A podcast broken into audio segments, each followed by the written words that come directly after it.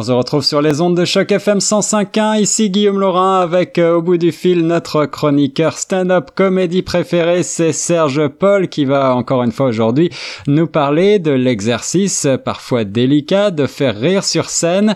Et aujourd'hui, euh, Serge, on va euh, se pencher sur la créativité. C'est bien ça? Oui, exactement. Bonjour Guillaume, j'espère que tout le monde va bien.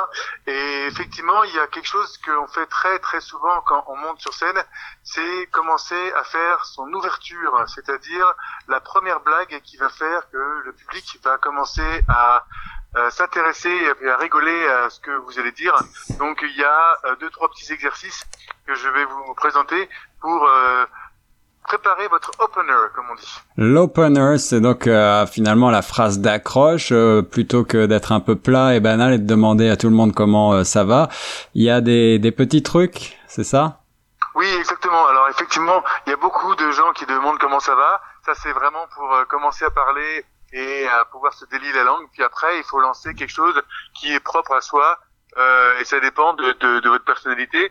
Mais souvent, on va parler d'une perception que les gens ont de nous.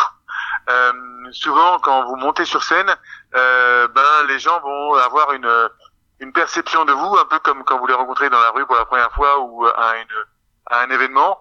Euh, les dix premières secondes sont très importantes, comme vous, comme tu le sais, Guillaume. Euh, les gens se font une idée de toi tout de suite par rapport à ton apparence ou ta façon de parler. Euh, il y a souvent des, des suppositions qui sont correctes et des suppositions qui sont incorrectes. Et eh oui, en effet. Euh, il, faut, il faut en profiter. Moi, par exemple, on m'a souvent dit que je ressemblais à, à Woody Harrelson. Donc, c'est quelque chose que je fais quand je rentre. Je dis non, non, euh, euh, c'est pas Woody Harrelson, c'est juste Serge Paul qui est là. Euh, je comprends que vous allez plus me confondre. Euh, on est aussi beau l'un que l'autre. Et voilà, des bêtises comme ça. C'est ça. Mais euh, ça peut être effectivement quelque chose que les gens pensent ou les gens pensent pas, mais juste pour briser la glace. Voilà, exactement. Alors encore une fois, la chronique stand-up, c'est euh, c'est idéal si vous avez envie de briller euh, sur la scène et de faire rire un public, mais euh, vous pouvez aussi appliquer les bons conseils de Serge dans la vie de tous les jours pour la recherche d'un emploi, par exemple, parce que c'est vrai que parfois on, on, rejette une image qui est très différente de celle que on pense rejeter. On, on, on, pense avoir une apparence dans notre tête, être quelqu'un, et finalement les gens nous perçoivent très différemment. Tout à fait, exactement. Euh, très très bon point, Guillaume. Euh, et c'est vrai que même dans une dans un, un entretien d'embauche, euh, la façon dont on s'habille, la façon dont on va parler, la façon dont on va se présenter, euh, va faire que ben ils vont se faire une idée de vous avant que vous ayez parlé pratiquement. parfois même comme en France où la photo est sur le CV, ils se font directement une, une idée sur la photo sans même vous avoir rencontré. Et heureusement que ça ne se passe pas comme ça au Canada. mais par exemple, il y a un petit, un petit exercice que je peux proposer qui peut marcher pour les gens qui montent sur scène ou effectivement pour les gens qui vont euh, passer un entretien d'embauche. Ça s'appelle euh, l'exercice des suppositions. Donc euh, il y a trois étapes. il faut se travailler un peu sur soi-même et être prêt à se critiquer entre guillemets. Ouais, ouais. La première étape, c'est de lister les suppositions correctes qu'on a sur vous. Donc essayez d'en écrire au moins une dizaine. Euh, et euh, je sais pas, ça peut être euh, tiens, j'ai mis une cravate bleue aujourd'hui pour mon entretien. ça match avec mon, mon, mon costume bleu aussi. une proposition correcte, c'est dire bon ben je fais attention à la façon dont je m'habille.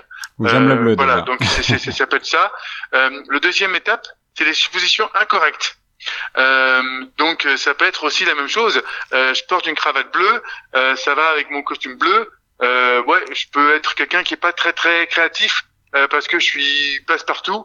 Euh, donc ça peut être aussi incorrect parce que les gens peuvent avoir différentes façons de voir les choses et c'est bien de mettre un, un, miroir un peu différent sur cette sur ces suppositions pour pouvoir être prêt à à, à, à toutes ces suppositions, à toutes ces, ces perceptions qu'on a de vous. Alors c'est ça, être prêt, et ça je pense que c'est bien de le faire tout seul, mais parfois c'est peut-être un petit peu difficile. On peut euh, demander à quelqu'un de notre entourage euh, qui nous aime bien et qui va, euh, en qui on a confiance peut-être de nous, de nous proposer aussi quelques points de vue. Exactement, tout à fait, et ça peut permettre euh, d'aller vers quelqu'un, effectivement, comme tu dis, que, vers qui on a confiance.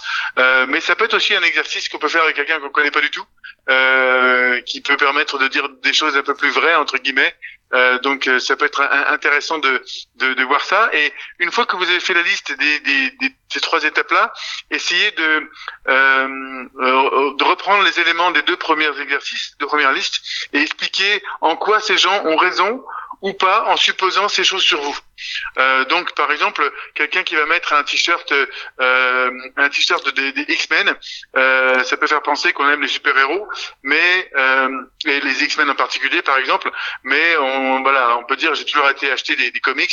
J'apprécie aussi les jeux vidéo qui mettent ces, ces, ces personnes en, en, en en mince, sous, sous, les, sous les projecteurs. Ouais, ouais, ouais. Mais euh, voilà, ça peut vouloir dire aussi, tiens, si j'aime les super-héros et puis les jeux, vidéo, ça peut vouloir dire que j'aime pas le sport parce que je reste toujours, toujours devant la télé. Et pourtant, bon bah voilà, je suis un grand sportif. Enfin, il y a, y a plein de choses effectivement qui peuvent vous ramener et vous construire une petite histoire en deux trois lignes qui peut être votre opener euh, pour monter sur scène.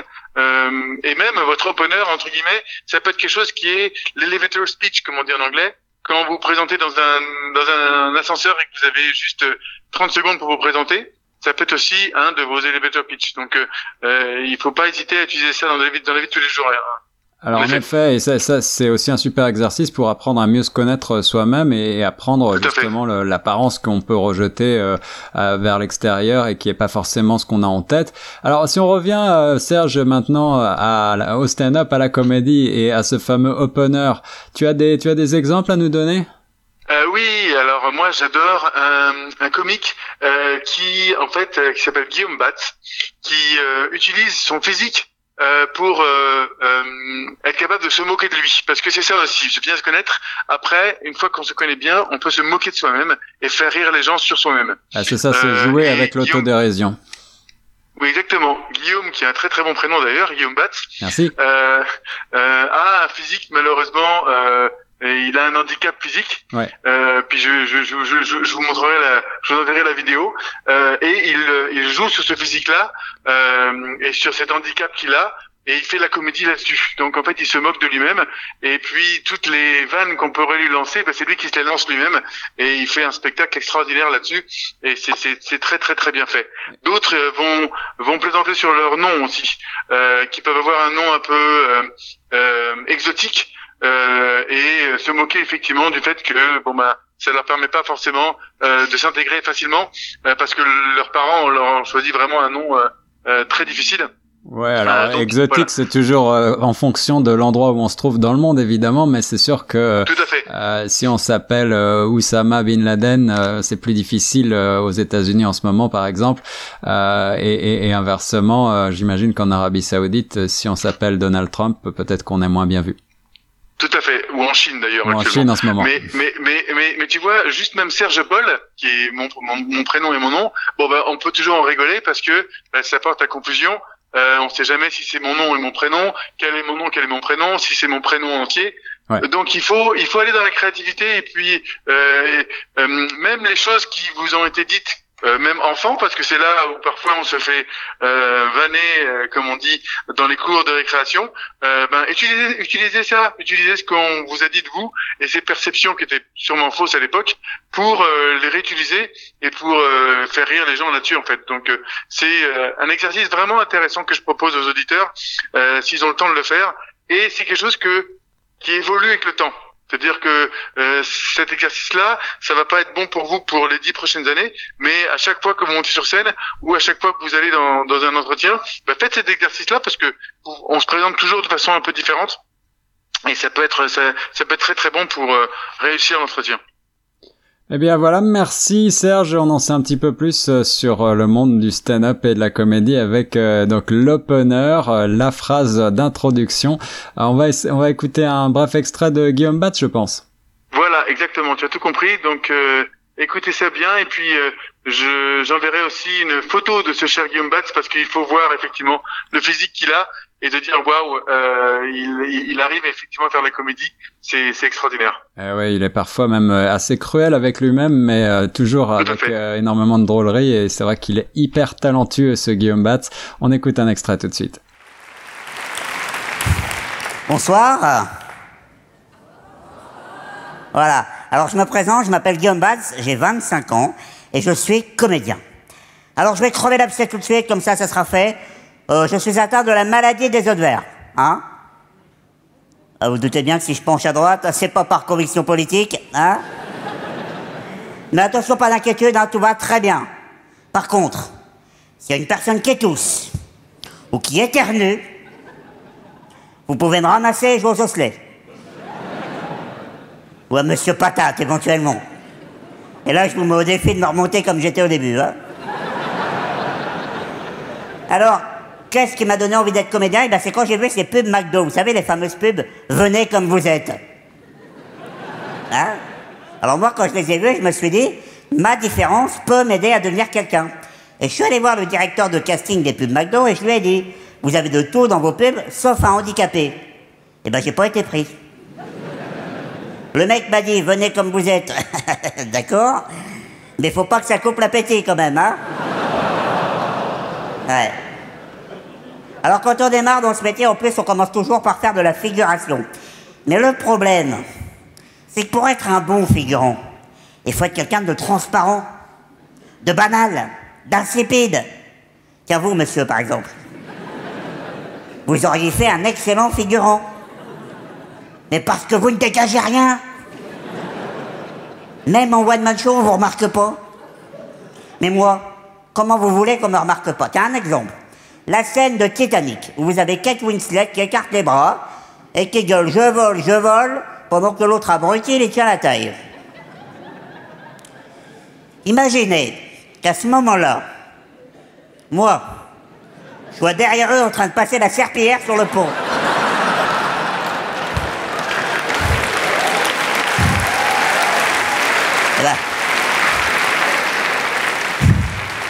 Eh ben, t'en as plus rien à brûler qu'elles sont en train de voler l'autre connasse, hein Alors voilà, tout ça pour dire que mon physique, à la limite, peut me libérer quelques places de parking, hein, mais il me fera pas ouvrir de porte, hein. C'est un exemple. Avec les filles, par exemple. C'est très compliqué. J'ai jamais eu de petite copine. Ouais.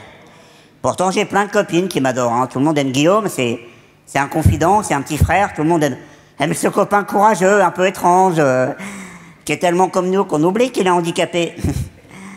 Parce qu'il nous fait oublier son handicap, Guillaume. Et puis la beauté intérieure, c'est le plus important, non? Il faut peut-être plus de courage pour visiter l'intérieur d'une maison en ruine, hein?